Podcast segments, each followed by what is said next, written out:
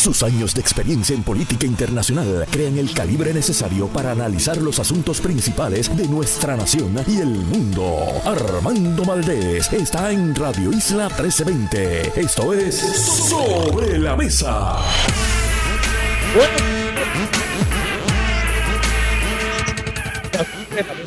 Radio Isla 1320. Hoy en Sobre la Mesa, Benjamín Torres y regresa para su primera presentación aquí en Sobre la Mesa del año 2023. Hace un tiempito que no habíamos hablado con él. Me alegra mucho que el amigo Benjamín Torres Gotay de El Nuevo Día esté de regreso hoy aquí en Sobre la Mesa. Además, Ángel Matos y José Pichi Torres Zamora, uno el portavoz de la delegación del Partido Popular Democrático en la Cámara, el otro representante por acumulación del Partido Nuevo Progresista. Ellos son nuestros analistas hoy en el panel de los jueves en Sobre la Mesa. Además, en el último segmento, los dos últimos segmentos, a partir de las 9 y 25 de la mañana, Walter Vélez se sienta a la mesa. Walter Vélez, el contralor electoral, alguien al que yo le tengo muchísimo respeto, creo que es de los mejores funcionarios públicos que tenemos en Puerto Rico y es una persona que está alzando la voz sobre un problema que en este programa le hemos dado duro que es la coordinación de los super PACs con las campañas de los candidatos y la manera en que se utilizan esas entidades jurídicas para evadir la fiscalización de la oficina del Contralor Electoral. Hablamos con él sobre una serie de enmiendas, propuestas que está planteando para tratar de cerrar esos loopholes que existen hoy en las leyes sobre el financiamiento de las campañas políticas en Puerto Rico. Todo eso y por supuesto, como todos los días, de lunes a viernes, el mejor análisis de todos los temas de hoy. Jueves 19 de enero del 2023 comienzan hoy las fiestas de la calle San Sebastián.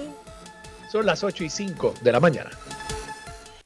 Los asuntos del país tienen prioridad. Por eso llegamos a poner las cartas sobre la mesa.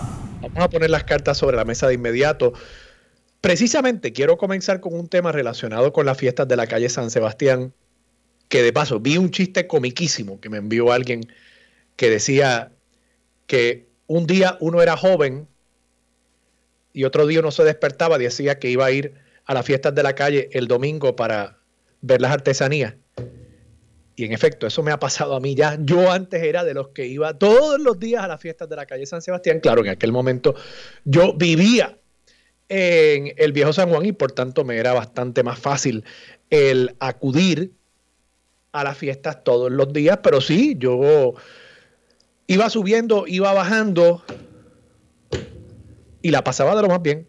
Las fiestas de la calle son una gran tradición puertorriqueña y esa tradición también hay que mantenerla viva con sus luces y sus sombras. Y bueno, de entre las sombras, resulta que Codepola, esa organización que se dice ser un grupo que aboga por los derechos de los que tienen licencia de portación de armas en el país, que defiende el derecho bajo la segunda enmienda de la Constitución de Estados Unidos para portar armas, ese grupo por lo visto ha radicado una demanda contra el municipio de San Juan porque el municipio de San Juan y su alcalde Miguel Romero, me parece que muy sabiamente han establecido una norma que para usted montarse en transportación pública para acudir a las fiestas, que de paso es la mejor manera de llegar a las fiestas de la calle. Y creo que eso hay que reconocérselo a los pasados alcaldes. No recuerdo bien cuándo empezó realmente la muy buena coordinación de esa transportación. Puede que haya sido con la alcaldesa Carmen Yulín Cruz. Pero desde que se implantó el sistema actual de transportación pública para las fiestas, ya no se ven realmente los tapones que se veían antes para llegar a la fiesta. Y lo puedo decir con conocimiento de causa porque antes yo vivía en el Viejo San Juan, ahora vivo en Miramar y desde aquí yo puedo ver si hay tapón hacia las fiestas o no y la verdad es que en los últimos años no ha habido tapón. Lo que hay es una coordinación muy efectiva de la transportación pública, de la cual de paso deberíamos quizás aprender para que no sea algo que los puertorriqueños hagamos únicamente cuando estamos en época de fiestas de la calle San Sebastián, sino que el resto del año nos demos cuenta de que la transportación pública es una alternativa viable y mucho más conveniente para llegar a los lugares donde queremos llegar. Pero bueno, eso es otro tema. Ese sistema de transportación pública, el alcalde, y aquí no me queda claro si esto era una normativa en años anteriores, pero en este año, el alcalde dijo que el que se vaya a montar en una de esas guaguas va a ser cateado. Y se va a verificar si tiene un arma. Y si tiene un arma, pues se va a pedir que regrese a su casa, deposite su arma en algún lugar y que entonces pueda regresar a las fiestas de la calle San Sebastián, porque el alcalde no quiere que haya armas en las calles durante las fiestas de la calle San Sebastián. Y fíjense ustedes que el alcalde, y aquí tengo que reconocer, a diferencia de lo que en un momento trató de hacer Carmen Yulín, que era un cateo, el famoso cateo patrio, cuando usted llegaba a las fiestas y en aquel momento incluso pues hubo aquella muy lamentable puesta de una verja de Cyclone Fence básicamente eh, alrededor de toda la ciudad amurallada, que de pronto no era una ciudad amurallada, sino que era una ciudad averjada, sería el término. Y en aquel momento la alcaldesa intentó de que fuese un cateo cuando usted estuviera caminando por la calle. Eso yo creo que sí trae unos problemas constitucionales serios. Y no es decir que el cateo cuando la persona va a entrar a un medio de transporte público no sea problemático también desde el punto de vista constitucional. Pero creo que es menos problemático, creo que se justifica y me parece que hay precedentes cuando usted se va a montar en un avión, a usted no le permiten llevar armas, ¿verdad que no? Y a usted le verifican todo, lo pasan por una máquina que ve hasta debajo de su ropa, le verifican todo el contenido de su maleta. Y hay ciertas cosas que usted no puede llevar. Una botella de agua, que es bastante inocua. No, eso tiene que dejarlo aún si tiene un costo para usted. Usted pagó 5 pesos por esa botella de agua en la tiendita del aeropuerto. Pues son 5 pesos que usted perdió si va a tratar de pasar por seguridad con esa botellita de agua. Y nadie le va a pagar esos 5 pesos a usted porque el Estado le haya ocupado su propiedad. Eso es así. Entonces, pues yo veo un, una situación análoga con el uso de la transportación pública en una instancia muy particular, aquí no se está hablando de que jamás y nunca van a poder llevar armas en una guagua de la AMA, se está diciendo que específicamente para este evento, si usted quiere usar esa guagua, que yo creo que no hay un derecho a usar esa guaguita, usted puede llegar caminando, usted puede llegar en bicicleta, hay montones de otras maneras, usted se puede montar en un taxi, esto es un privilegio que el municipio le está ofreciendo, una conveniencia que el municipio le está ofreciendo gratuitamente. Usted no está pagando nada por montarse en esa guagua. Pues, a cambio, el municipio le está advirtiendo a usted de antemano, usted tiene que someterse a un cateo y si usted tiene un arma de fuego, usted no se puede montar en esta guagua. Pues yo creo que es un diseño que precisamente atiende cualquier problemática constitucional y que debería sostenerse en el tribunal. Pero Codepola, que de nuevo dicen ser un grupo que abogan por los derechos de los que tienen armas y de la segunda enmienda de la Constitución, pero realmente son un grupo que lo que hace es cabildear por los intereses de los armeros y de la industria de armas en Puerto Rico. Esa es mi opinión, ¿verdad?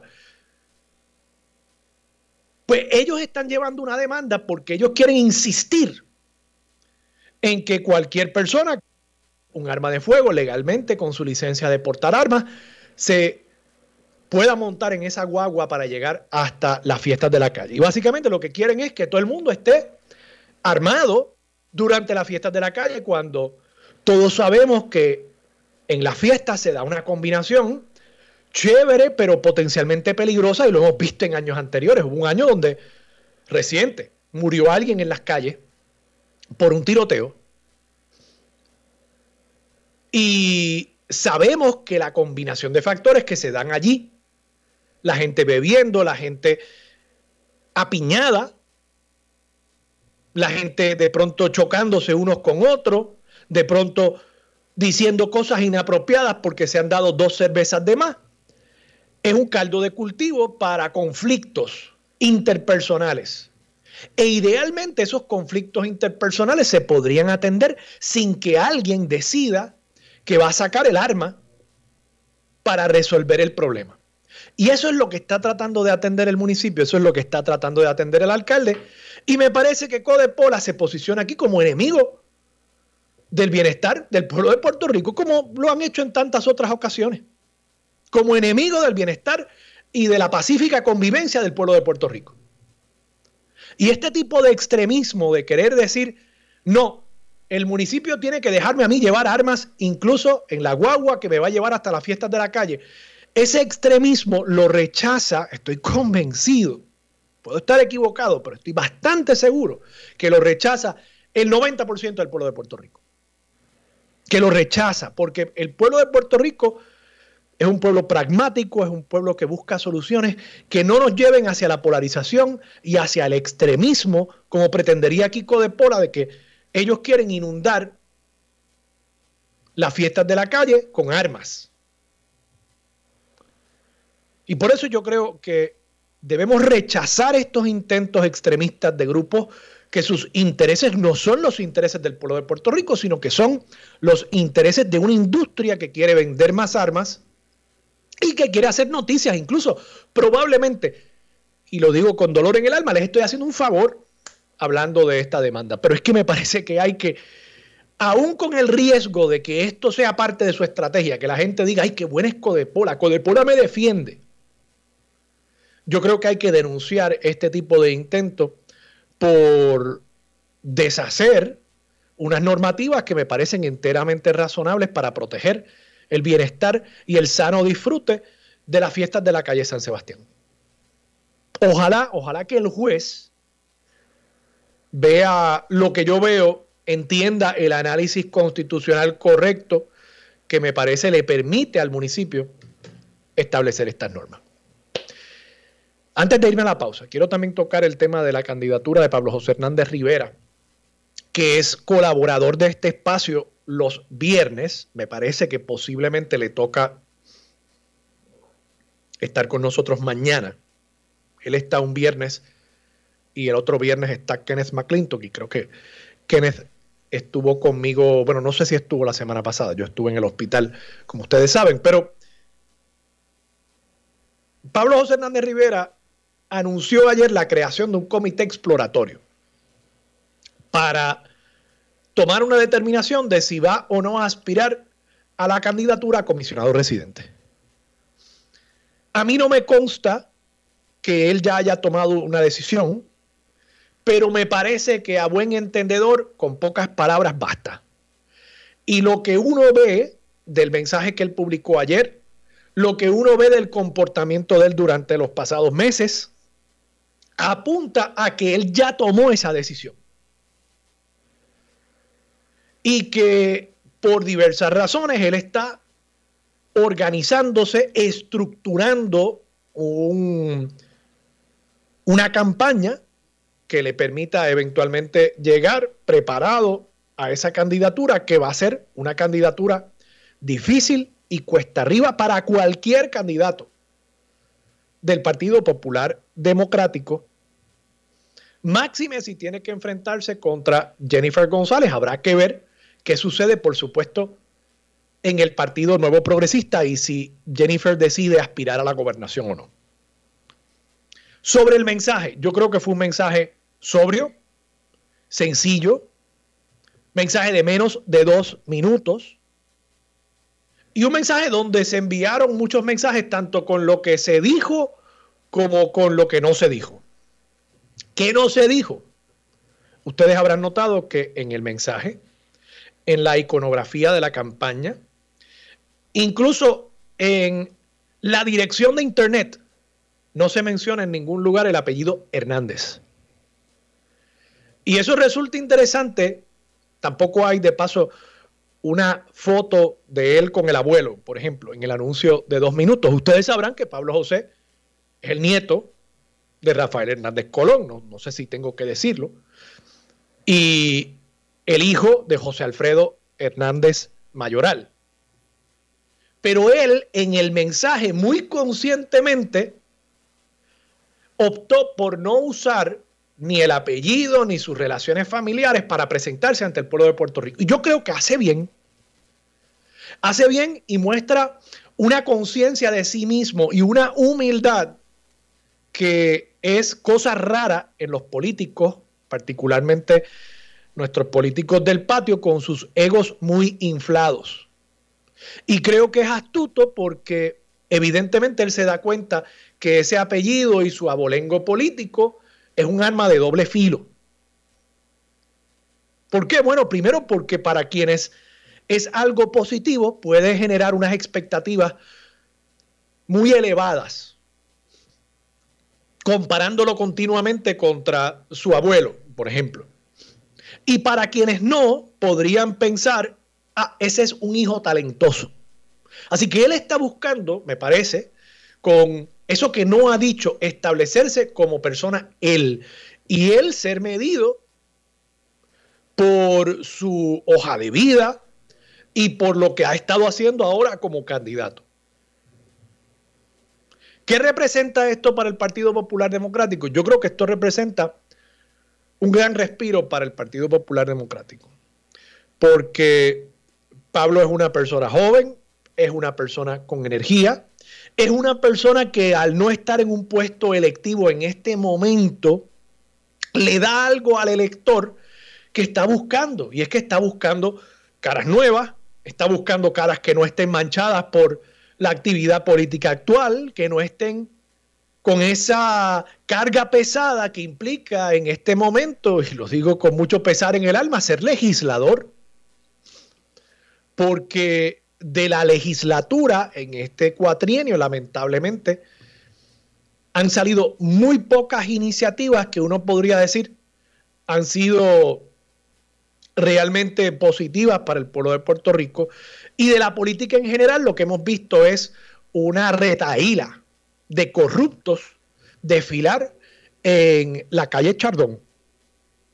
Así que ese, esa desvinculación que él tiene en la actualidad con un puesto político formal, yo creo que es algo que le añade, lejos de ser una carga para él, le añade el que sea una cara nueva. Y por supuesto, hay que decirlo, para cierta generación al interior del Partido Popular Democrático, trae recuerdos de su abuelo, sin duda. Incluso es inteligente que no lo vuelva a traer es astuto que no lo vuelva a traer porque va sin decirse. No hay que presumir de lo que es evidente. Y Pablo lo sabe. Así que esa conexión con un líder histórico del Partido Popular levanta unas pasiones en unas generaciones quizás un poquito mayores dentro del Partido Popular Democrático y su juventud y desvinculación con el liderato político actual atrae gente más joven al ruedo político y los interesa en al menos conocer quién es esta persona, Pablo José Hernández Rivera, que se ha presentado como candidato.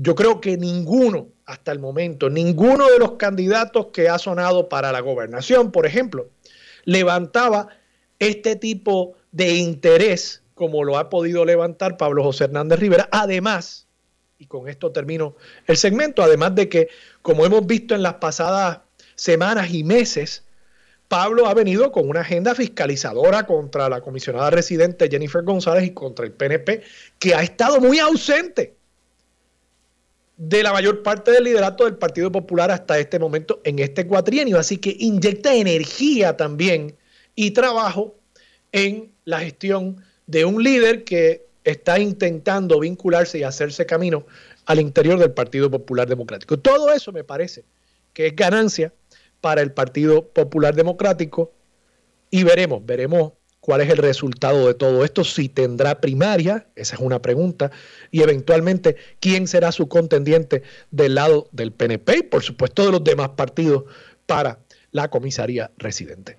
Vamos a la pausa, regresamos con más de Sobre la Mesa por Radio Isla 1320 una de las figuras del periodismo más influyentes de nuestra generación, llega a discutir los puntos importantes de los temas que te afectan. Ahora se une a la mesa el galardonado periodista, escritor y columnista Benjamín Torres Gotay.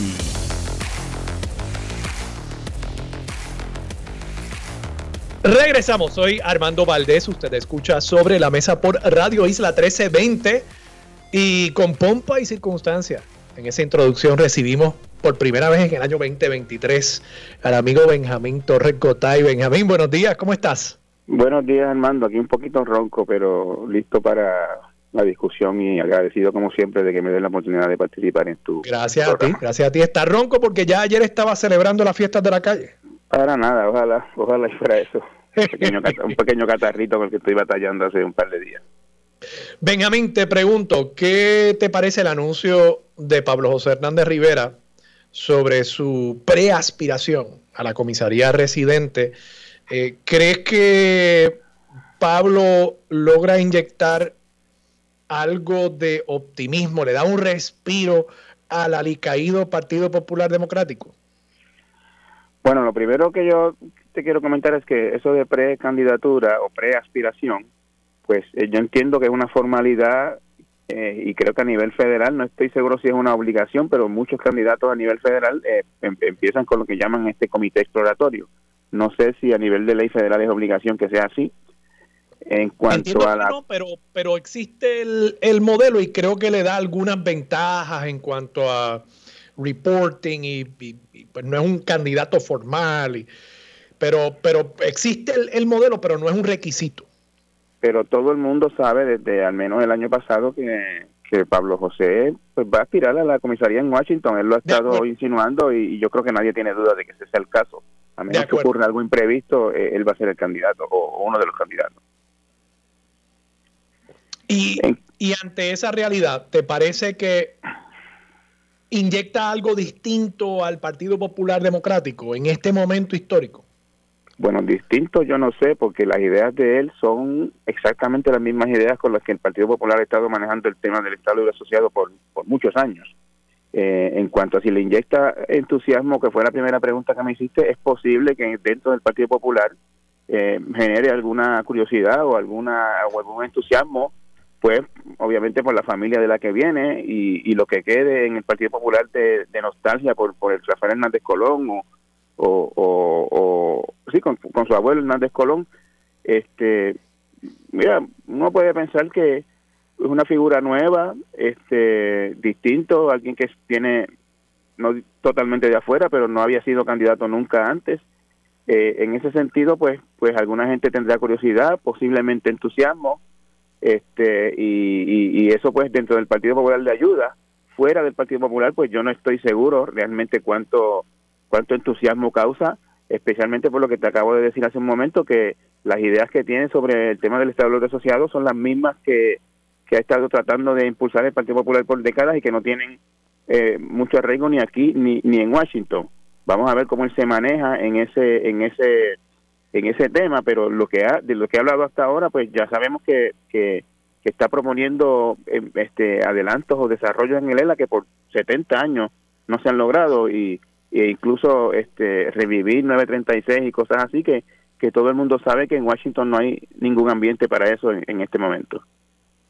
¿Y, crees que el tema del estatus todavía eh, marcará eh, esa diferencia para la mayoría de los electores? Entiéndase, que, que ese es el tema que define su voto. En el caso del comisionado residente, Armando, yo creo que sí. En ninguno otro probablemente, pero en el caso del comisionado residente, eh, eh, el, todo lo que tiene que ver con todas sus funciones, incluyendo la posibilidad de atraer fondos federales o de, o de atraer la, atención del gobierno federal a los temas o a los problemas de Puerto Rico, tiene mucho, mucho que ver con estatus. Yo, yo pienso que ese es el puesto en el que ese tema es, inevitable que, que esté en, la fila del frente. E, en cuyo caso es casi inevitable entonces que gane un estadista. Mm, bueno, yo no lo diría de esa manera, pero pero por alguna, por alguna, por alguna razón que parecería que hay una mayoría estadista en Puerto Rico, ¿no? Hay una parecería que bueno, hay una yo entiendo que hay una mayoría estadista en Puerto Rico y, y por alguna razón es que hace cuánto tiempo es, casi 20 años que no gana un popular el puesto de comisionado residente. Sí, sí, eso también es cierto. Y además de eso, tú sabes que desde las elecciones del 2020 hay otros actores en el, en el panorama, en la mezcla, otros partidos que, que, se acercan a, a, una posible segunda posición, etcétera. Lograron segunda posición en, carreras importantísimas como la alcaldía de San Juan, por ejemplo. O sea que, que, en aunque, este caso, aunque con la comisaría residente me resulta interesante y, te pregunto, Benjamín, si coincides conmigo en que los partidos emergentes y, y aún el PIB, eh, el, el, puesto de comisionado residente, esa candidatura ha sido una especie de afterthought, ¿verdad? Digo, nunca, nunca, le han prestado mucha importancia. por ejemplo, fue un, es un gran economista, fue candidato del PIB, pero no necesariamente era el candidato más atractivo. Siempre prestan más atención a las candidaturas a la gobernación. Victoria Ciudadana me parece que eh, de igual manera no le ha prestado mucha atención a ese segundo puesto en la papeleta. ¿Tú coincides conmigo? Tienes toda la razón, Armando. No, le han prestado mucha importancia a ese puesto hasta ahora los otros partidos. Vamos a ver lo, vamos a ver lo que ocurre en el 2024 porque ya eh, las carreras de los otros partidos no son simbólicas, son tienen o tienen opción real de lograr algunas cosas importantes. Vamos a ver cómo, vamos a ver cómo lo atienden en el 2024. En esos otros partidos, Benjamín, haciendo un pivote a, ese tema, eh, ¿ves que el tema de las alianzas, y llevamos algún tiempo que no hablamos, eh, y sé que ha habido mucho desarrollo eh, en, la discusión pública sobre las alianzas, particularmente entre Victoria Ciudadana y el Partido Independentista puertorriqueño. Si fueses a apostar hoy, ¿tú apostarías a que va a haber una alianza?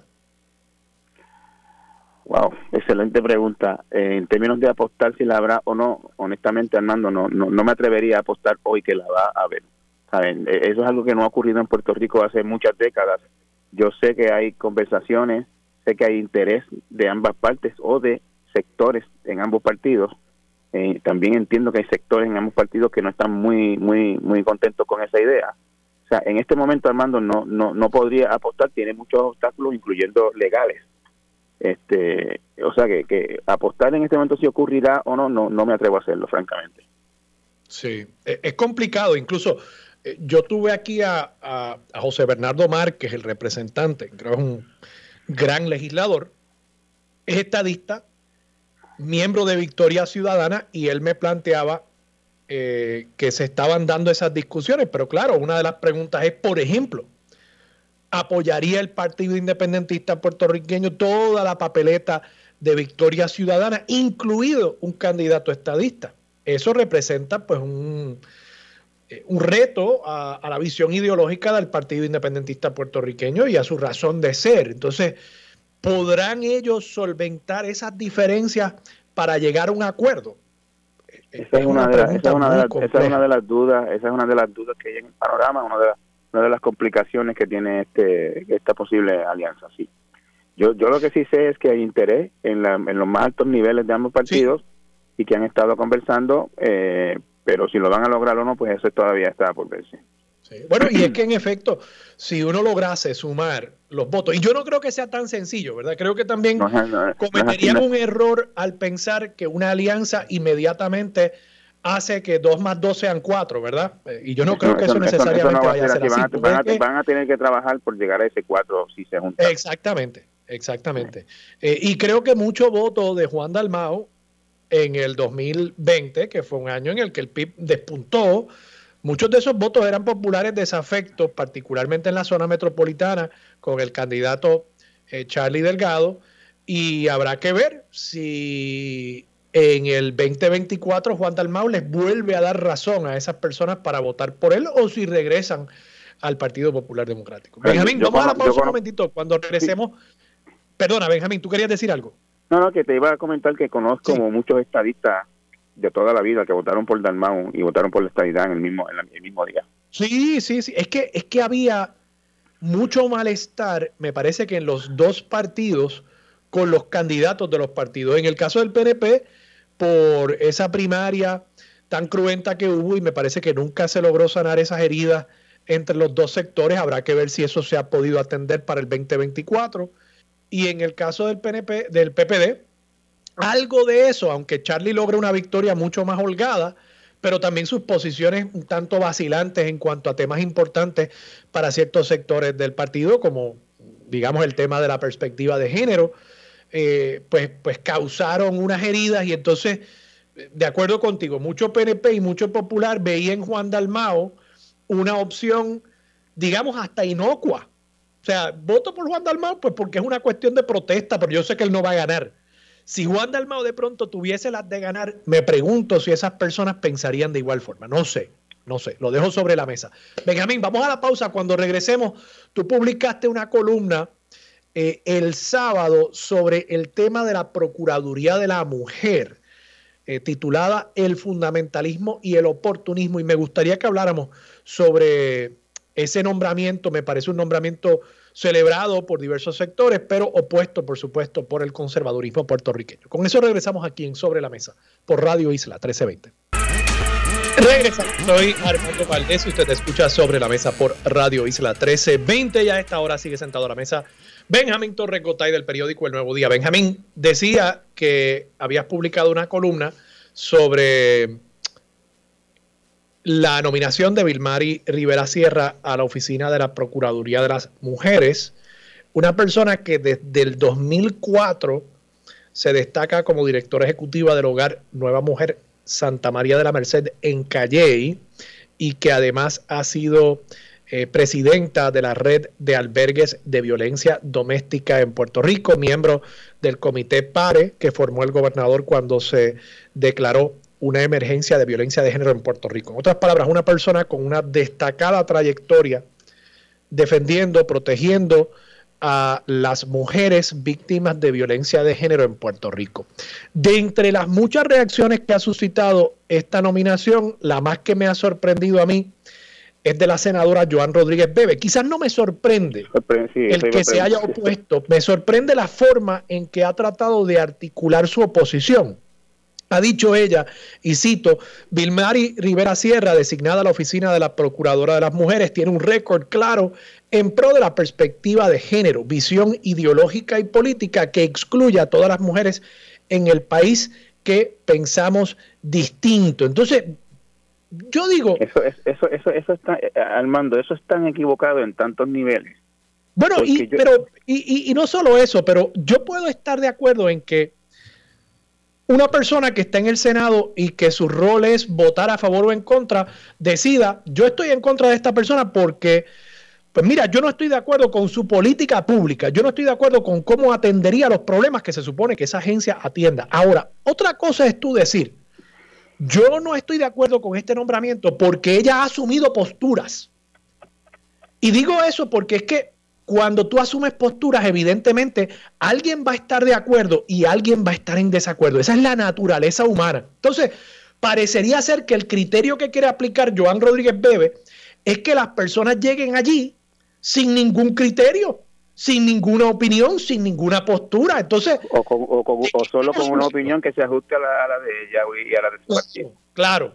Si fuera la de ella, pues no tendría problema con que esa posición excluya a quienes creemos en la perspectiva de género como una herramienta para, para lidiar con el problema de violencia de género en el país. O sea, lo, que le toca a ella es que está excluyendo a quienes piensan como ella, pero lo está articulando de una manera que parecería ser, no, la gente que vaya a un puesto en el gobierno no puede tener ninguna postura, no puede tener ninguna visión, entonces, vamos, e, es una receta para el desastre. Pero hermano, cuando ella dice que su postura excluye a otras personas que no piensen como ella, yo lo que me pregunto es si cuando una mujer llega en medio de la noche a refugiarse a uno de estos albergues de, de, víctimas de violencia de género, si en la puerta le preguntan, ¿usted cree en la perspectiva de género? Sí, entre. No, váyase para su casa otra vez. O sea, eso no pasa. O sea, los servicios que da la Procuraduría de las Mujeres son para todas las mujeres. Eh, y, entonces en el caso de, de creer o no creer en la perspectiva de género para una persona que va a ocupar la Procuraduría de la Mujer, no importa porque la política pública en cuanto a ese tema no se fija desde esa agencia, se fija desde el Departamento de Educación eh, y, o, y, en el caso del aborto desde el Departamento de Salud o el Departamento de Justicia.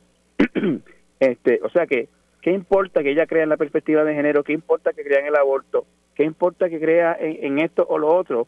Cuando a lo que se refiere la oficina de la Procuraduría de la Mujer, que es desarrollar políticas para combatir, entender, combatir y combatir la violencia de género y la posición de la mujer en la sociedad, en ese en ese ámbito el trayecto de, de Vilmar Rivera es impecable, realmente no, no, no tiene mácula que se hayan visto hasta ahora, por supuesto, falta todavía el proceso de confirmación y quién sabe si puede salir algo que, que uno diga, caramba, eh, quizás esta persona no era tan buena como uno pensaba, pero hasta este momento lo que se conoce de ella es que en el área para el que ella fue designada tiene una trayectoria, perdón, impecable y, y, y, y de mucho tiempo. Eh, estoy, estoy totalmente de acuerdo contigo. Y como tú dices, de paso, digo, yo no conozco a esta persona. nunca he hablado con ella, no la conozco. Y como bien tú señalas, podría ser que durante el proceso, mira, no radicó planillas durante los últimos cinco años. Bueno, pues eso sería un problema, ¿verdad? Por ejemplo. Pero, pero nada de eso. Tiene señalamientos de malversación de fondos en la organización. Claro. Claro, pero nada de eso se ha señalado hasta ahora. Los, planteamientos que se han hecho son puramente de, índole política. Sé que también dentro del PNP, pues parece haber algunos reparos con que esta persona no sea eh, una activista del Partido Nuevo Progresista. Y de nuevo, es una de esas cosas donde no entiendo por qué esta oficina también tendría que ser ocupada como parte del botín político. No, no, no lo entiendo. Incluso el diseño de la ley que le da un término de 10 años a esta persona es precisamente para despolitizar. Y aquí no es que hayan grandes contratos, aquí no es que hayan grandes puestos. Vamos, yo sé que han habido activistas políticos que han trabajado ahí, ayudantes que tenía Wanda Vázquez, por ejemplo, cuando era procuradora de la mujer. Pero, pero son tan pocos los puestos, es tan poco lo que realmente verdad se puede repartir del botín de esa oficina. No entiendo por qué hasta esto también hay que politizarlo. Exactamente. Ah, y hay, hay contratos que se reparten desde la oficina de la procuradora como desde todas las agencias. y hasta ahora se han estado repartiendo eh, a, personas del PNP y lo, y lo sabemos todos. Por ejemplo, la, la, la, la cabildera Valeria Rodríguez, de familia muy PNP y muy conocida, tenía contratos ahí como examinadora cuando estaba Wanda Vázquez. estaba pensando en ella cuando, cuando me eh, refería a Wanda Vázquez precisamente. Eh, y, y, sí, o sea, pero de nuevo, son, son, es una agencia pequeña. O sea, no estamos hablando aquí del Departamento de Educación, que de paso, y, no es que esté justificando que haya algunas agencias donde sí deba imperar el criterio político. Lo que no entiendo es por qué tiene que ser en todas. Eh, y en este caso en particular, creo incluso que ese criterio político lo que le ha producido al PNP es dolores de cabeza. Lercy Boria, una persona que eh, francamente fue una procuradora ausente, que cada vez que pasaba algo lo que decía la gente era caramba, ¿y dónde está la procuradora? Ah, muy afiliada al PNP, fabuloso, pero acabó, creo yo, costándole al PNP, Wanda Vázquez. un caso similar. Creo que el gobernador hace bien en, buscar fuera del PNP y buscar una persona que realmente tiene credenciales en este sector. Lo que pasó con Lacey Boria es que no tenía ninguna experiencia en el campo de protección de derechos de la mujer y se notó en sus funciones. Y en el caso de Wanda Vázquez lo que pasó es que no creía en derechos de las mujeres y eso también se notó. o sea, y para esa posición, incluso creo que la ley dice que tiene que, que, que, ser alguien que venga de este mundo y que sea aprobada por las organizaciones que trabajan con este problema. Me parece que eso es lo que dice la ley. Y, al, menos recomendada por, las organizaciones. El PNP tenía una persona, este, tiene una persona que es conocida en ese mundo y en ese campo, que se llama Joan Vélez, pero no recuerdo si fue para este puesto o para otro que ya recibió este señales desde el capítulo de que no sería aprobada. Sí. Y, es que, de, nuevo, me sigue sorprendiendo la, falta de sofisticación de, del liderato legislativo, particularmente del PNP. Eh, y, y, creo que pasaría algo similar con el PPD, pero en este caso tenemos al PNP de frente, ¿no?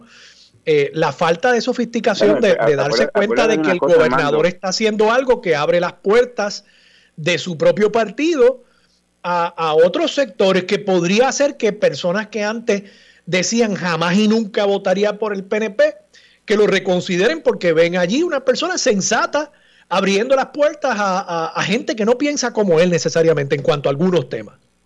De, la misma manera, habrá gente que decidió no votar por el gobernador por este nombramiento. De, eso, se trata la, de, eso se trata la política. Y te quería señalar, Armando, que en el caso del Partido Popular, que es la supuesta mayoría o es una mayoría simple, si el Partido Popular estuviese unido detrás de este nombramiento, con uno o dos votos de, los otros partidos de Victoria Ciudadana o del tipo de, del senador independiente de Valcapidot, eh, aprobaban el nombramiento, pero hay, hay ambivalencia y hay, y hay vacilación también en el Partido Popular con este nombramiento.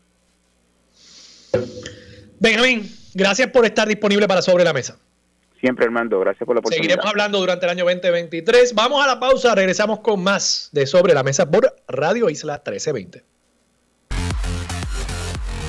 Yo soy Armando Valdés, usted escucha sobre la mesa por Radio Isla 1320. Lo próximo, Ángel Matos y José Pichi Torres Zamora, nuestros analistas originales, los auténticos, se sientan a la mesa para analizar todos los temas de la pasada semana en la actividad legislativa. Además, Walter Vélez, Contralor Electoral, estará con nosotros sentado a la mesa a partir de las 9 y 25 de la mañana. Con él hablamos sobre unas enmiendas que está proponiendo al Código Electoral para facilitar la fiscalización de su oficina al gasto coordinado entre los PACs y las campañas de los candidatos. Eso y mucho más es lo próximo aquí en Sobre la Mesa por Radio Isla 1320. Aquí discutimos los temas legislativos con fuentes expertas, directas y sin miedo a hablarle al pueblo. Ahora se une a la mesa los legisladores José Pichi Torres Zamora y Ángel Mato. Regresamos hoy Armando Valdés. Usted escucha sobre la mesa por Radio Isla 1320. Y si, como escucharon en la introducción, Ángel Matos del Partido Popular Democrático y José Pichi Torres Zamora del Partido Nuevo Progresista se sientan a la mesa. Buenos días a ambos. Buenos días Armando, Pichi, pueblo de Puerto Rico. Pero Armando, te voy a pedir un favor. No nos llamen los auténticos, que me traen malos recuerdos del Senado de Puerto Rico. Pichi, buenos días. Buenos días, buenos días. Yo vivo por la misma línea. Buenos días, Armando, qué bueno. Le voy a decir a Kenneth cuando lo vea la próxima vez que ustedes no querían que le pusiera el mote de auténtico. Él se va a sentir un poquito. Bueno, pero, pero Kenneth, Kenneth es amigo, pero tú sabes, esos tiempos, esos tiempos pasados, pasados son. Casualmente en un, en un gobierno compartido, Aníbal era el gobernador y, y la legislatura era PNP. Así mismo es. Ángel, ¿vas para la fiesta? Pues mira, voy para las fiestas mañana, que tengo entrevista con el 1320 a las 10 de la mañana desde frente a la alcaldía. Eh, yo soy, diría yo, que yo patrocino la fiesta de ese bloque de puertorriqueños de 5 de la tarde a 8 de la noche, con eso de que ya las baterías no son como hace 30 años atrás, y, sobre todo los domingos bien temprano, pues para negociar con los artesanos, la artesanía que no se movió, para ver si con un descuentito la movemos. No, no voy a, no voy a cuestionar tus palabras, pero, pero te recuerdo un cumpleaños mío eh, en las fiestas de la calle que fue pasadas las 8 de la noche, ¿sabes? Oh, oh, por favor, Armando, eso es totalmente innecesario, fuera de lugar, este, fuera de contexto, y, y esto es un programa de horario familiar. Pichi, ¿tú vas para la fiesta? Mira, no, todavía no tengo, aunque el nene me pidió, este, a ver si podíamos ir, este, Felipe, el de 15. ¿Qué, 15 años tiene? ¿Ah? 15 años tiene ya.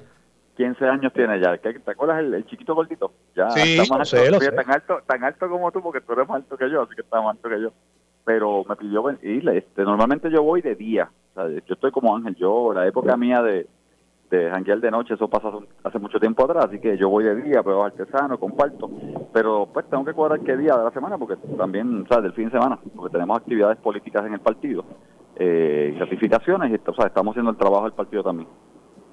Sí, le, decía al público al principio del programa que había visto un chiste en línea de que eh, un día uno era joven y otro día uno estaba diciendo que iba a ir a las fiestas de la calle el domingo a comprar artesanía. Yo creo que los tres estamos ya en esa etapa de nuestra vida. Para que no se diga que uno no lee la programación de la fiesta, tendría que decirte que en la Plaza Colón y la Barandilla hay unos ofrecimientos, no quiero decir que le ganen a Quinto Centenario, pero miren, porque hay buena música en Plaza Colón. hoy, por ejemplo, creo que hoy cierra Plena Libre abajo y eso siempre es bueno.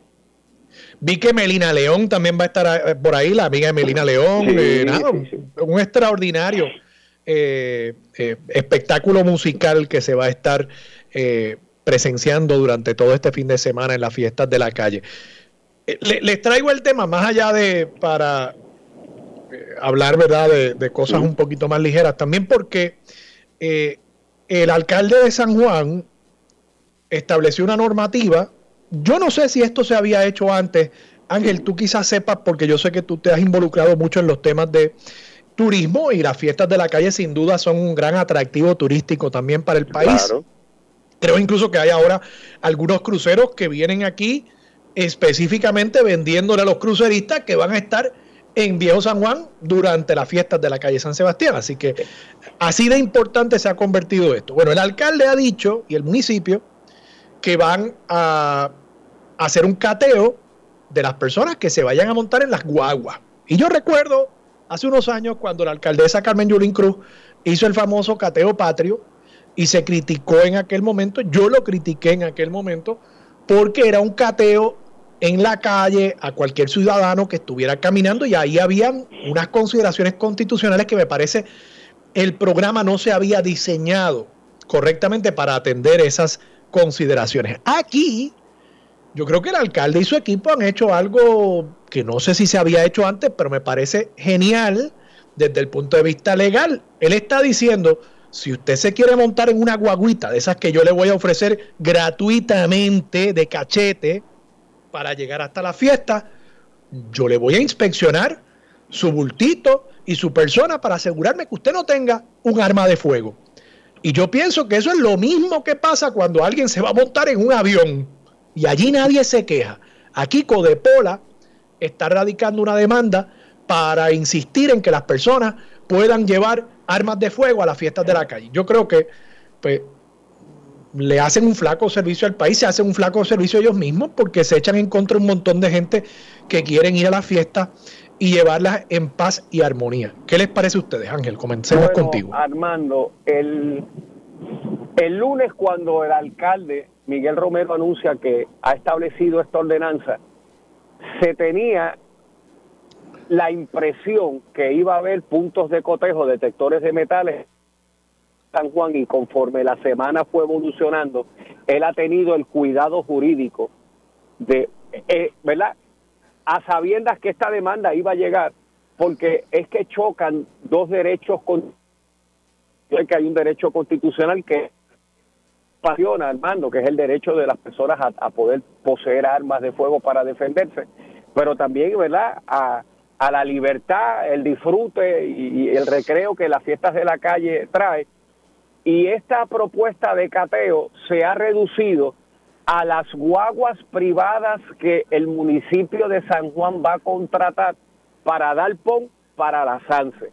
Y ya yo he escuchado al jefe de seguridad de San Juan decir que si usted llega por sus propios medios, si usted llega en Uber, en motor, en patineta, a pie o por la lancha de Cataño, por esas vías no habrá cateo patrio y usted tiene que, ¿verdad? Estamos hablando de los ciudadanos de ley y orden que de manera no ostentosa caminan con su arma y disfrutan de la fiesta. Porque recuérdate que el criminal esta ordenanza no le aplica.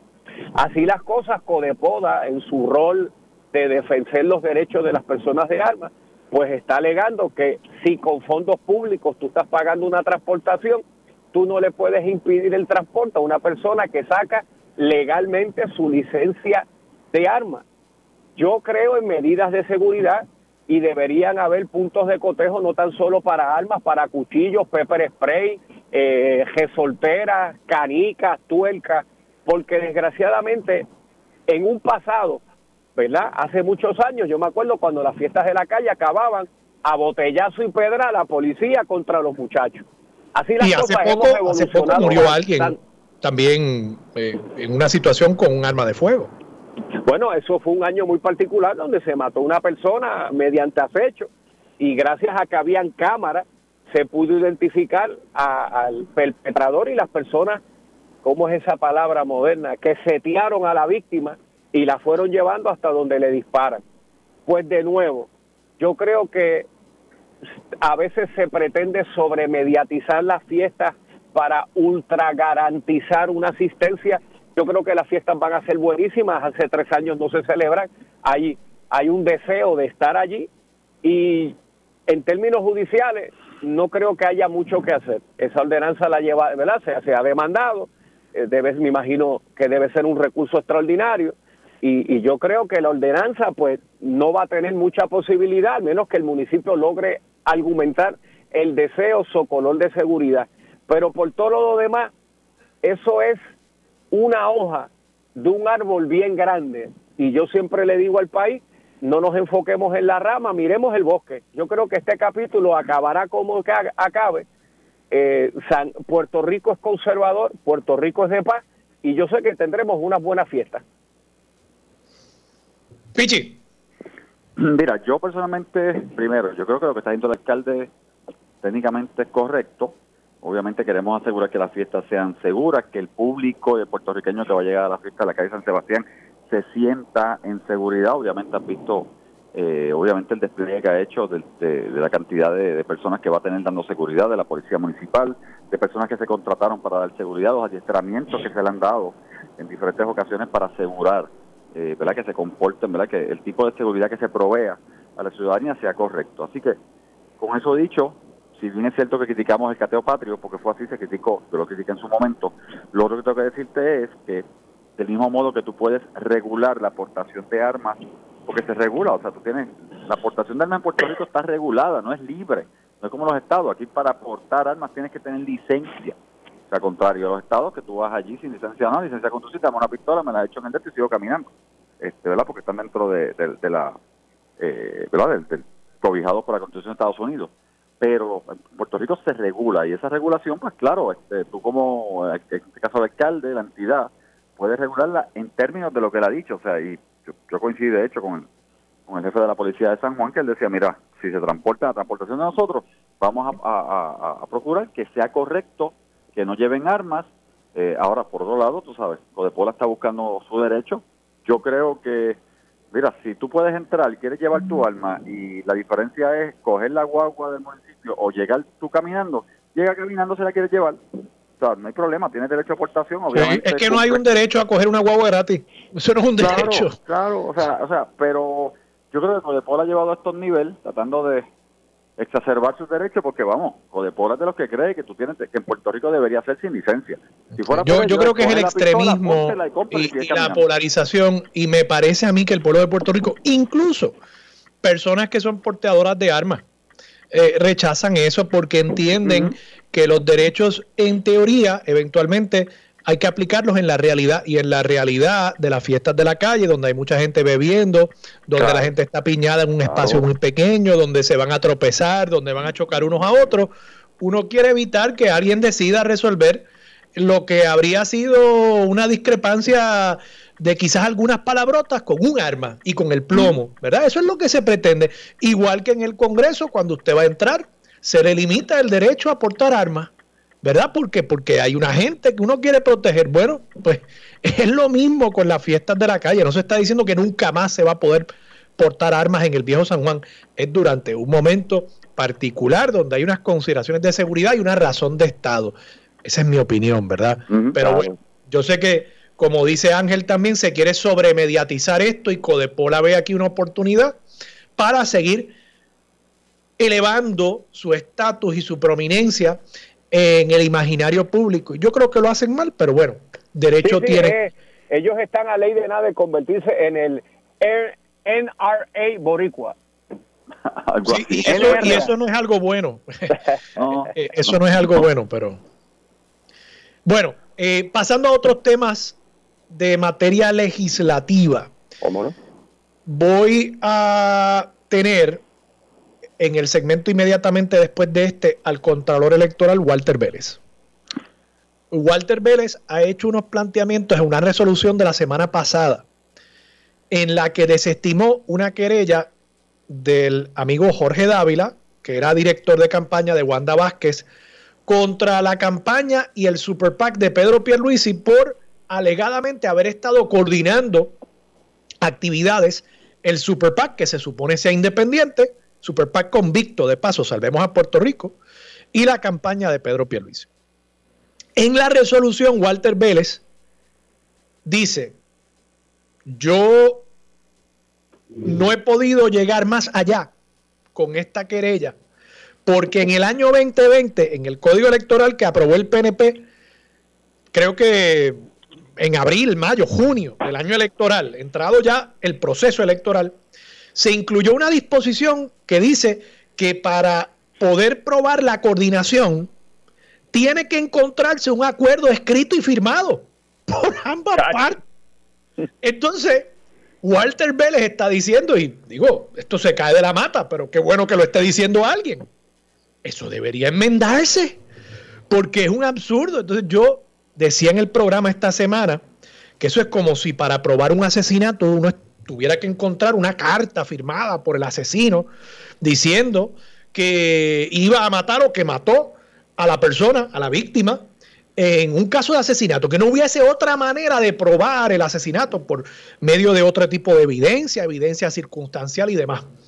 ¿Qué les parece a ustedes? ¿Ustedes estarían dispuestos a ese cambio? ¿Ya se presentó el proyecto para hacer ese cambio? ¿Eso está incluido en la medida que está trabajando con Varela para enmendar el código electoral? O sea, ¿dónde estamos con este tema? Bueno, eh, como primer como parte de las enmiendas a la ley electoral, eso se ha discutido. Ciertamente, ¿verdad? Es, es un descaro esa enmienda presentada en el mismo ciclo electoral allá para el 2020, en donde lo, mi mayor reflexión sería, y se debería hacer una pregunta para el amigo Walter Vélez, ¿y por qué Walter no va al tribunal impugnando esa parte del estatuto que va intrínsecamente en contra a su trabajo y deberes delegados de ser el contralor electoral de un país. O sea, yo creo que Walter debería, más allá de haber resuelto como resolvió, alegando que tenía manos atadas, Walter es la parte con legitimación activa que debería poner a prueba el estatuto y decir, tribunal, yo no puedo ser un fiscalizador cuando las herramientas fiscalizadoras incluyen herramientas mohosas, tranca en, en, en asuntos que retan toda lógica, como demostrar un concierto y como un acuerdo en un papel, cuando todos sabemos que eso se habla, que eso se pacta en restaurantes bajitas, eh, eh, tal vez llamadas telefónicas, nadie va a poner por escrito que va a coordinar un fraude que, ¿verdad? Esa fue la denuncia de, de Jorge y bendito porque la ley tiene que ser por escrito, pues se cae el caso. Pues no tan solo hay que buscar un remedio a través de la legislatura, yo creo que esa parte del estatuto, no recuerdo si la ley electoral, y Pichi, sálvame si tú te acuerdas, eh, tenía la, la cláusula esta de supremacía, la de que le llaman la Godfather, que si un pedazo de la ley no sirve, el resto de la ley se salva, pues si eso no estuviese... Pues la cláusula de separabilidad. De separabilidad, gracias Armando, gracias. Pues, ¿verdad? Que es la que establece que si un pedacito de esta ley es llevada al tribunal, el resto de la ley prevalece, pues yo creo que con Don Walter tiene taller y estará en sintonía, si le haces la pregunta, Armando. Le voy a hacer la pregunta, aunque yo creo puedo estar equivocado, pero yo creo que la legislatura tiene el poder y la autoridad para establecer los elementos del delito y eso es un elemento del delito. Si se establece que el elemento del delito es tengo que encontrar esta prueba para probarlo, pues lamentablemente quien establece esos elementos es la legislatura. Pero bueno, Pichi, ¿qué te parece a ti? Perdóname, Pichi, no te quiero robar mucho, pero es que también, Armando, el argumento del Contralor es, es medular, porque recuerda que esto fue post facto, pero a futuro, por ahí viene otro ciclo electoral y es totalmente anticipable que aquí van a estar los PAC votados y estas van a ser las, las elecciones de más dinero cogiendo en la calle, acuérdate que te lo digo. No, estoy totalmente de acuerdo contigo. Y máxime, si hay una primaria, recordemos que el PAC Salvemos a Puerto Rico, la mayor parte de su gasto fue durante el proceso primarista, eh, que ese PAC destruyó a Wanda Vázquez con esa campaña en contra de su, de su, de su persona, ¿no? Eh, y, me sospecho que si hubiese una primaria eh, contra Jennifer González, digamos, veríamos algo similar. Coincido contigo en eso. Pichi.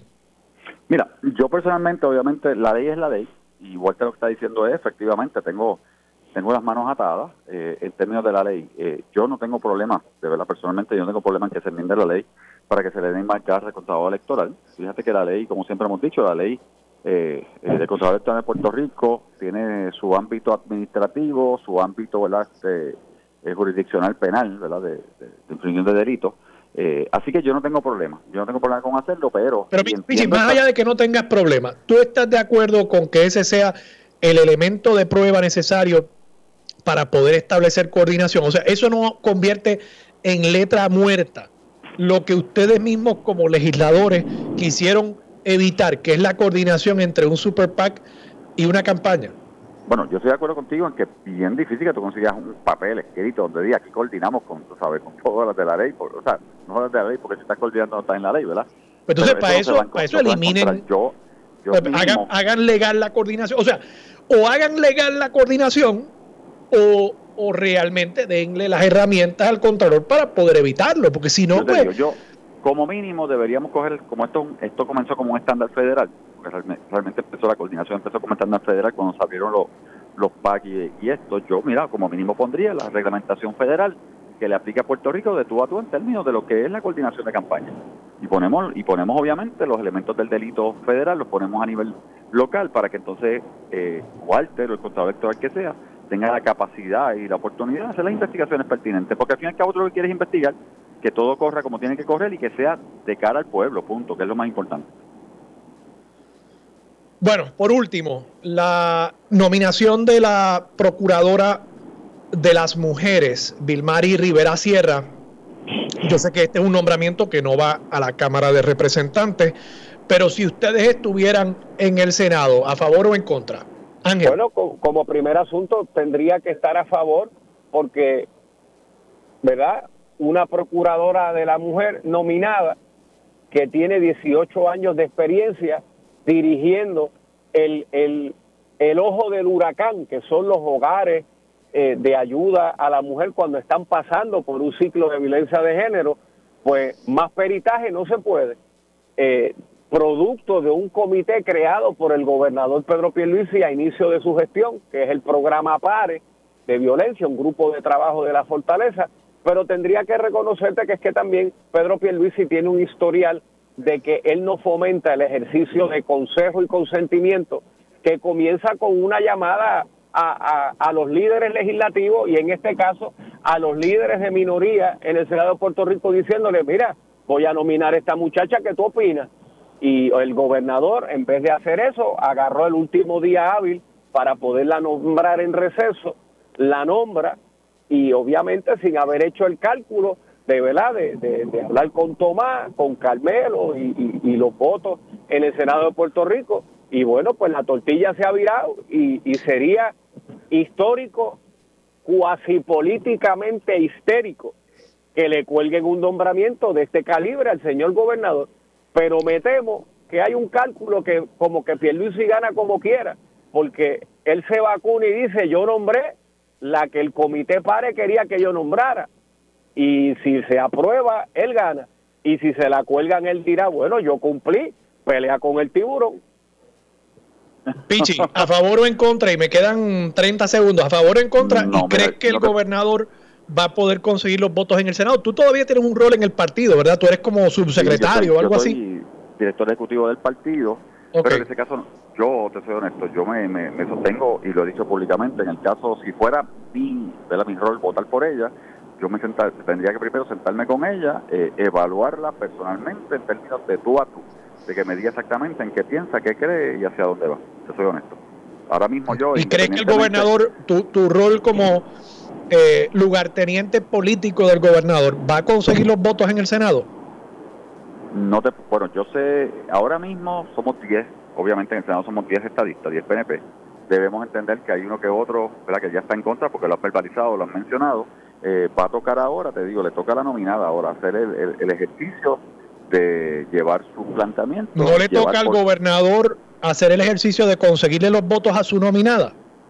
Bueno, en su momento le tocará al aparato de, Fortaleza. Claro que sí, tú tienes este, obviamente los este gobernador, este asunto legislativo que tienen que ir al Senado, que tienen que procurar ese, eh, esos votos para Incluso que. no pensaría que tú, como director ejecutivo del partido, también podrías darle la mano. Gobernador, llame a Pichi. No, no, yo no te he dicho que estoy en contra, te he dicho que si fuera mi rol de senador, yo personalmente, como todo nombramiento, tiene que pasar por mi oficina, tiene que hablar conmigo y darme la varilla.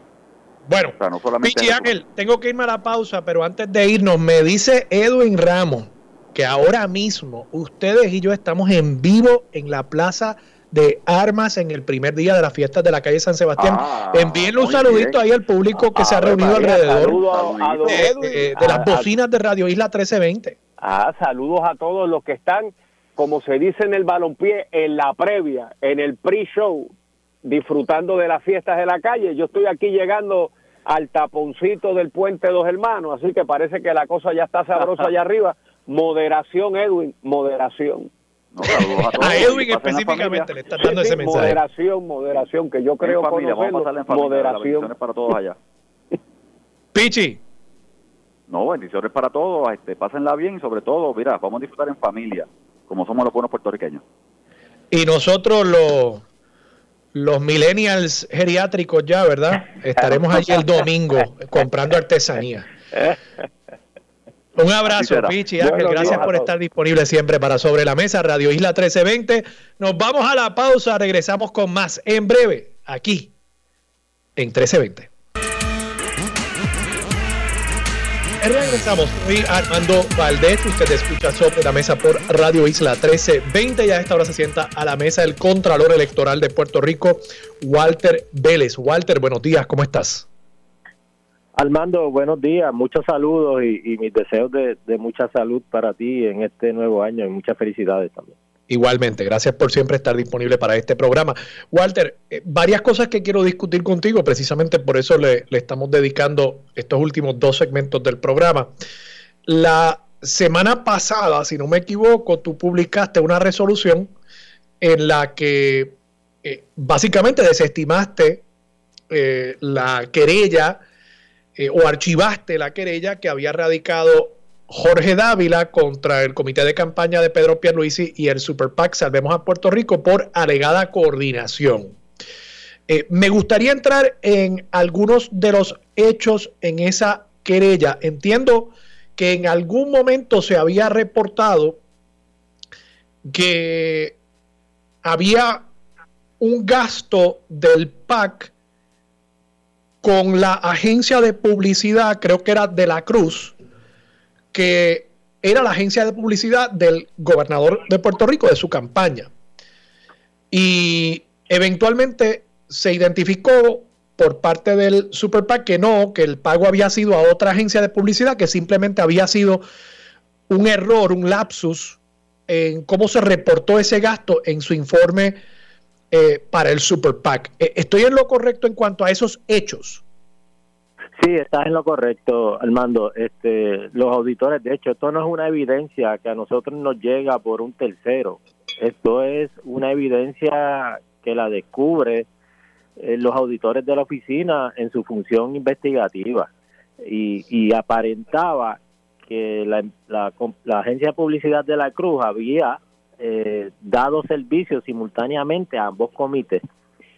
Cuando hacemos las citaciones a la agencia de publicidad y a otros actores que representantes de los comités para que acudieran a la oficina a dar su versión sobre los hechos y, y, revisando también Armando este la documentación que aparecía en la agencia federal de comunicaciones pudimos darnos cuenta que hubo un error sí en un momento dado la agencia de la Cruz brindó servicio a Salvemos por Puerto Rico.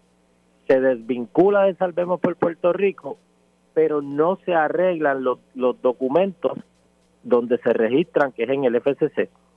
Cuando verificamos la documentación, eh, pudimos darnos cuenta que en efecto ya ellos no estaban dándole servicio a Salvemos, por lo tanto, no había una un, un servicio simultáneo a ambos comités que la ley lo prohíbe. Y, y, y, por ese asunto pues no no no se pudo comprobar una coordinación no la había no no no teníamos los elementos o la evidencia para decir mira se, se ofrecieron servicios simultáneamente aquí esto aparenta ser una coordinación y por lo tanto pues no no no, no pudimos comprobar ese ese hecho te, te pregunto en qué momento de la Cruz sí le había prestado servicios a Salvemos a Puerto Rico. Sí, de la Cruz prestó servicio a Salvemos a Puerto Rico hasta junio del año 2020. No es hasta septiembre 10 de ese mismo año que entonces es contratado por, por el Partido Nuevo Progresista y el Comité de Pedro Pierluisi para ofrecerle servicio. Si hubiese sido al revés, Armando, que primero le hubiese prestado servicios a un comité político y luego, antes de 90 días, hace contratos con un super PAC, pues eso es prohibido por ley. En este caso fue al revés. Primero le ofrecieron servicios a Salvemos por Puerto Rico, se desvinculan de Salvemos por Puerto Rico. Ellos obtienen otra agencia de publicidad que pudimos corroborarlo con el contrato que firmaron, pudimos corroborarlo con Mega TV, que, que fue donde se pautaron varios de los anuncios y Mega TV nos dice fue un error de nosotros antes era de la Cruz, no, no cambiamos el registro cuando debió haber sido tal compañía. Eh, y, y, y, en ese sentido, el caso de Citizen United, de hecho, que lo hemos discutido en, en, tu programa en otras ocasiones, y yo he sido consistente en este caso desde mi nominación a Contralor Electoral, particularmente en una pregunta que me hizo el expresidente Eduardo Batia, que, que yo pensaba del caso de Citizen United y yo le planteé en esa vista, y dije, miren, yo creo que el caso de Citizen United va a trastocar grandemente lo que es el financiamiento de las campañas en Puerto Rico. No obstante, yo respeto la ley, es un caso del Tribunal Supremo de Estados Unidos y es la, es la jurisprudencia que existe y hay que, respetarla. Eh, pero es tan liberal y yo he sido consistente, ese caso es tan liberal que es bien difícil comprobar una coordinación. Eh, aquí hay elementos como lo son los, parámetros constitucionales, qué retos constitucionales conlleva esto. Eh, por meramente una persona ser familiar o allegado a un aspirante o candidato y hablar con un super PAC para que haga algún anuncio, eso el, el, caso dispone que eso no es meritorio para comprobar que hay coordinación, porque está bajo la primera enmienda de la Constitución de libre expresión. Walter, tú también en esa resolución, y gracias por la aclaración en cuanto a los hechos, creo que es importante entrar en ese detalle, ¿verdad? De la Cruz estuvo de agencia de Salvemos a Puerto Rico hasta junio, se desvincula de Salvemos a Puerto Rico y en septiembre comienza a ofrecerle servicio a la campaña de Pedro Pierluisi y se entiende por tanto que no hubo coordinación eh, según lo define la ley, claro, la ley tiene que tener alguna definición, no, no, puede ser un criterio totalmente subjetivo. Ahora, tú también señalas en esa resolución que hubo una enmienda en el año 2020 cuando se aprueba el código electoral que dispone que tiene que ser ahora para poder probar una coordinación de gastos, tiene que haber un acuerdo escrito. Entonces yo busqué la ley y esto está en el artículo 14.7 de la ley del 2020 que enmienda a su vez la ley 222 del 2011, que es la ley para la fiscalización del financiamiento de campañas políticas, que creo que es la ley que creó tu oficina, si no me equivoco. Es correcto. Y en esa ley del 2020 se añade este inciso que dice, en parte, tal y como sucede bajo nuestro ordenamiento jurídico vigente, la coordinación de gastos deberá ser interpretada de manera restrictiva y será necesario un acuerdo escrito entre las personas autorizadas en los respectivos comités de campaña mediante el cual se consigne la división de gastos entre los comités. Incluso la oración anterior, que debía haberla leído también, dice que se presumirá que los gastos no son coordinados, siendo tal presunción una rebatible. O sea, hay básicamente una presunción de inocencia, a menos que se pruebe lo contrario, pero para probar lo contrario tiene que haber una interpretación restrictiva, estoy citando aquí directamente, y el elemento de prueba es un acuerdo escrito entre las personas autorizadas en los respectivos comités de campaña para la división de gastos. Eh, eh, esa lectura mía es la misma que tú hiciste en esa resolución. Sí, es correcto. Lo está, está, lo que lo que has expresado es lo que dispone la ley actualmente. Eh, yo, yo, tengo que. Y, por tanto, te pregunto, Walter, aún si hubieses probado que de la Cruz estaba prestándole servicios tanto a Salvemos a Puerto Rico y a la campaña de Pedro Pierluisi a la misma vez. Sin ese acuerdo por escrito, no habría habido los elementos para poder rebatir esa presunción de que no había coordinación. Pues mira, excelente pregunta, Armando, eh, y, bueno que me la hayas hecho para aclararle eh, eh, quizás este asunto. Eh, nosotros nunca estuvimos de acuerdo con, esta enmienda a la ley. Esta enmienda a la ley, fíjate que no, no iba dirigida en aquel momento a asuntos de Super PAC. Cuando uno lee la enmienda, va dirigida a comités de campaña a nivel local. Comité Pedro Pierluisi, comité, o no, no voy a decir Pedro Pierluisi, cualquier comité o del, de un partido en Puerto Rico, y no va dirigida a un Super PAC. No obstante, y como tú bien sabrás, tú eres abogado, eh, en, los asuntos democráticos, políticos, electorales, siempre existe la regla de uniformidad. Si le vas a aplicar esto a los comités locales, ¿cómo vas a usar otra vara para los super que muy bien lo pudieron haber levantado en este asunto? Nosotros lo que hicimos con esta resolución fue traer eh, eh, eso a la discusión porque entendemos, como muy bien lo, tú, tú, lo habías explicado, cómo es posible que para yo probar una coordinación tenga que haber un documento escrito cuando muy bien puede haber una conversación de que te voy a dar este lema de campaña, quiero que lo pautes en tal emisora, eh, vamos a, a, ver cómo es que se va a reproducir esto, está en mi ideología política eh, y es complicadísimo este poder eh, comprobar una coordinación entre comités cuando se pide un contrato por escrito. Mm, o sea, no hay manera. Eh, tú lo explicaste muy bien también. sí, es como si yo exigiera una confesión firmada en sangre de un sicario para poder probar un asesinato. Yo, yo sé, yo sé cuál fue la intención de esta enmienda. Yo, porque la discutí con varios legisladores de diferentes partidos. Lo que se pretendía en aquel momento era aclarar la ley, porque, y, y, y tú que has estado en, en, asuntos políticos, la mayoría de los candidatos, eh, por ejemplo, alcalde de San Juan, pues hace campaña con sus senadores del mismo partido o con sus representantes del mismo partido. Para la oficina del Contralor Electoral resultaba en un reto determinar quién fue el que efectuó el gasto como tal de tal actividad. ¿Quién pagó por la tarima? Ah, allí estaban cinco aspirantes de San Juan, senadores, alcaldes y, candidatos a representantes. Y nadie quería asumir el gasto. Pues entonces esto es un gasto coordinado porque todos se beneficiaron. Pero los legisladores me dijeron, no, eso no es así. Para que eso exista, tiene que haber un acuerdo por escrito.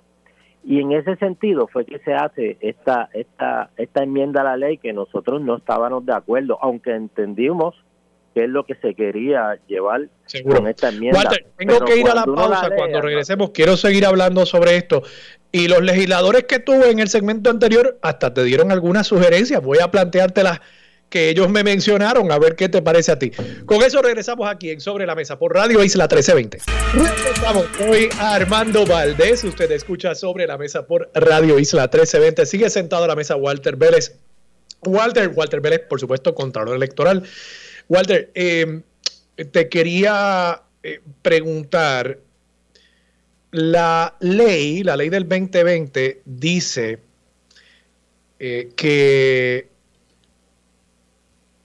y cito, tal y como sucede bajo nuestro ordenamiento jurídico vigente, ¿a qué se refiere eso? O sea, parecería ser que el legislador estaba tratando de decir, esto que yo estoy incluyendo aquí de que se requiere una coordinación y un acuerdo por escrito para aprobar esa coordinación, eh, pues ya está en nuestra ley conforme a la jurisprudencia. No sé si será jurisprudencia, eh, o, bueno, dice ordenamiento jurídico, no sé si será el ordenamiento jurídico federal o, estatal, y si esa interpretación de que ese requisito ya está o ya estaba en ese momento en el ordenamiento jurídico, eh, ¿tú coincides con ella o no?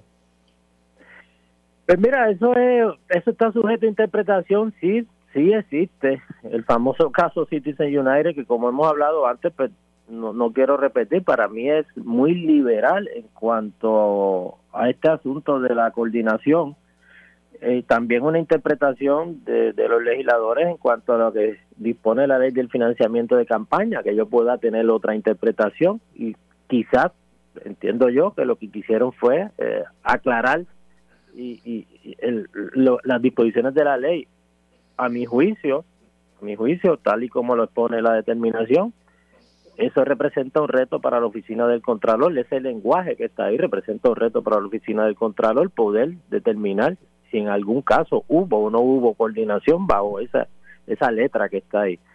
Eh, en el caso específico, Armando, fuera de esta enmienda, yo sí tengo que ser lo más honesto posible. Nosotros tuvimos acceso al expediente federal. El Fiscalía Federal nos entregó el expediente.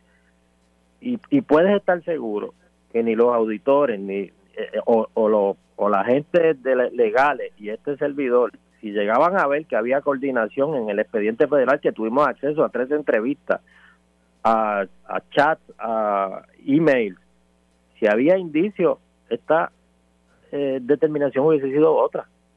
Pero no, del examen y de la evidencia no se desprende lo que es coordinación. Este es un asunto tan técnico que la gente entiende que la coordinación es que un aspirante hable con un super PAC y le diga, créame un super PAC, yo te voy a enviar los donantes para que aporten, para que hagan campaña a mi favor. Yo, estoy claro que eso, no es, que eso no es coordinación. Eh, y en ese sentido, pues por eso te, te agradezco que, que, que, me deje este espacio para aclarar, pero en, en, en la democracia, como te expliqué al, principio, pues existen las reglas de uniformidad y este asunto sí, la los abogados del comité de Luis lo levantan, lo levantan, que te había dicho que no, sí lo levantan. Y dicen, mira, eh, aquí se está tratando en la ley que tiene que haber un acuerdo firmado, aquí no hay acuerdo firmado, aunque no hubo coordinación, pero no me trates diferente a otro. Seguro, este, seguro. Y tenía, Walter, tenía un punto válido. Eh, Pichi, Pichi y Ángel Matos, que estaban en el programa justo antes de este segmento, hicieron dos sugerencias. Ángel dijo, bueno, que Walter rete esa disposición en el tribunal. Yo le contesté, bueno, yo creo que la legislatura es a quien le corresponde establecer eh, los elementos de prueba, y no sé si esto sería un delito, me parece que esto sería algo administrativo, pero incluso para lo más digamos, un delito, es a la legislatura quien le corresponde establecer los elementos de prueba y si quieren que sea acuerdo por escrito, pues, pues, pues así es, o sea, nos guste o no. Para eso está la legislatura, no el tribunal. Lo otro que sugirió Pichi es que si se va a hacer una enmienda, bueno, pues que se equipare con las normas evidenciarias que aplican en estos casos a nivel federal. ¿Qué te parecen a ti estas sugerencias? Claro, claro, yo estoy completamente de acuerdo con lo que tú expresaste, estoy también de acuerdo con lo que expresa Pichi. Eh, aquí hay un caso que es de jurisdicción federal, que, que la ley estatal no puede pasar por encima de él. Ah, ¿se pueden afinar reglas específicas? Claro que sí. Y la deferencia yo siempre se la he dado a la legislatura y te voy a explicar por qué. Aquí se está hablando de una enmienda al código electoral y el 23 de junio del año pasado nosotros hicimos un memorial. Esto no sale ahora en mi determinación, Armando. El 23 de junio del año pasado nosotros hicimos esta observación a la legislatura y le dijimos, mire, enmienden este e, e, e, esa disposición porque va a ser un reto para la oficina atender casos de coordinación, entre otros paquetes de enmiendas que, que, que enviamos y otras enmiendas para evitar que estas cosas sigan sucediendo. Este, y con esto no quiero decir que en el comité de Pedro Pierluisi hubo coordinación con Salvemos porque no tiene que ver, quiero quiero deslindar eso, al igual que pasó con el movimiento Victoria Ciudadana y Roberto Pagán, que era presidente del SPT, que tenía un super PAC, al igual que pasó con Charlie Delgado y Puerto Rico Mejor Futuro, que se, usó la misma vara para los tres comités.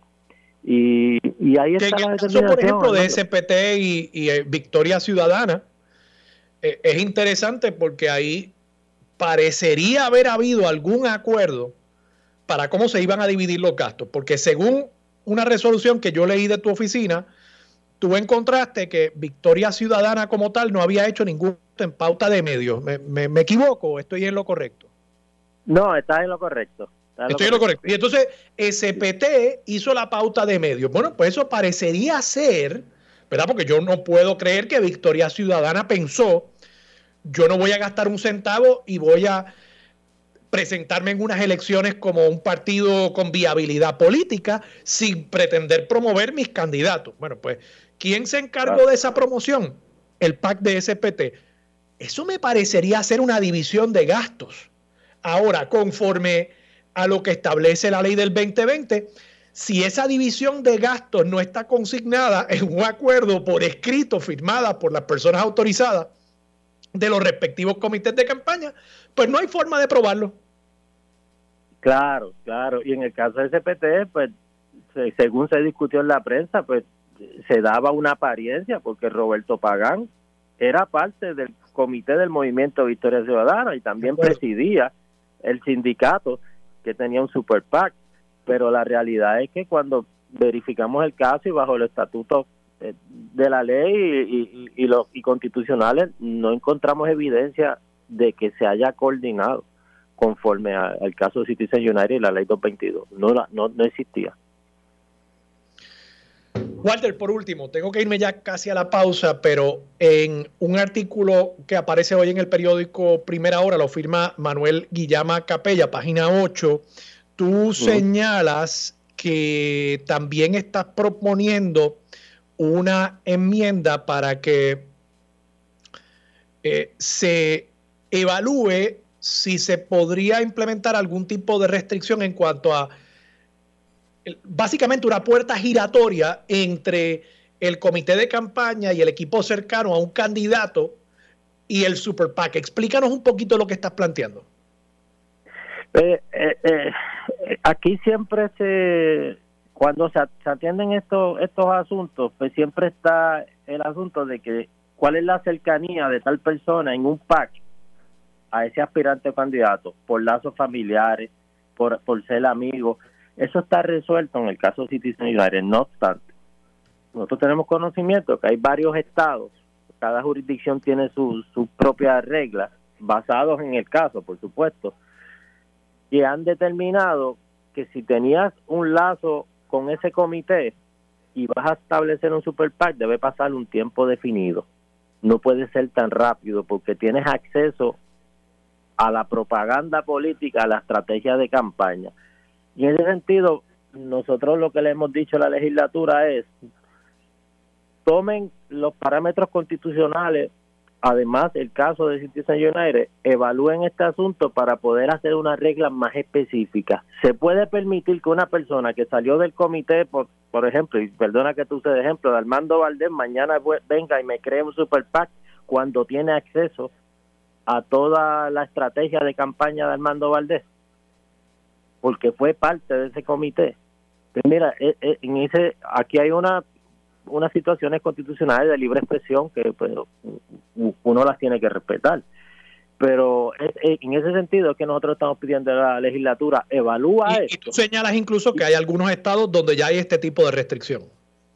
Es correcto, es correcto. o sea que es cuestión de ver si dentro del contexto de nuestro propio ordenamiento jurídico se podría hacer esa restricción, que de paso la ley de la Oficina de Ética Gubernamental, por ejemplo, establece unas restricciones eh, para los exfuncionarios públicos. O sea que no, no veo por qué un planteamiento tan sensato como el que tú estás haciendo no podría también incluirse en el contexto de nuestro código electoral. Claro, ahí va dirigida, ahí va dirigida exactamente, ahí va dirigida nuestra nuestra sugerencia. Walter, muchas gracias por estar disponible para sobre la mesa. Un abrazo. El Contralor Electoral. Vamos a la pausa, regresamos con Dígame la verdad y estamos transmitiendo allí en la Plaza de Armas del Viejo San Juan desde las fiestas de la calle San Sebastián. Que disfruten mucho este fin de semana todos los amigos.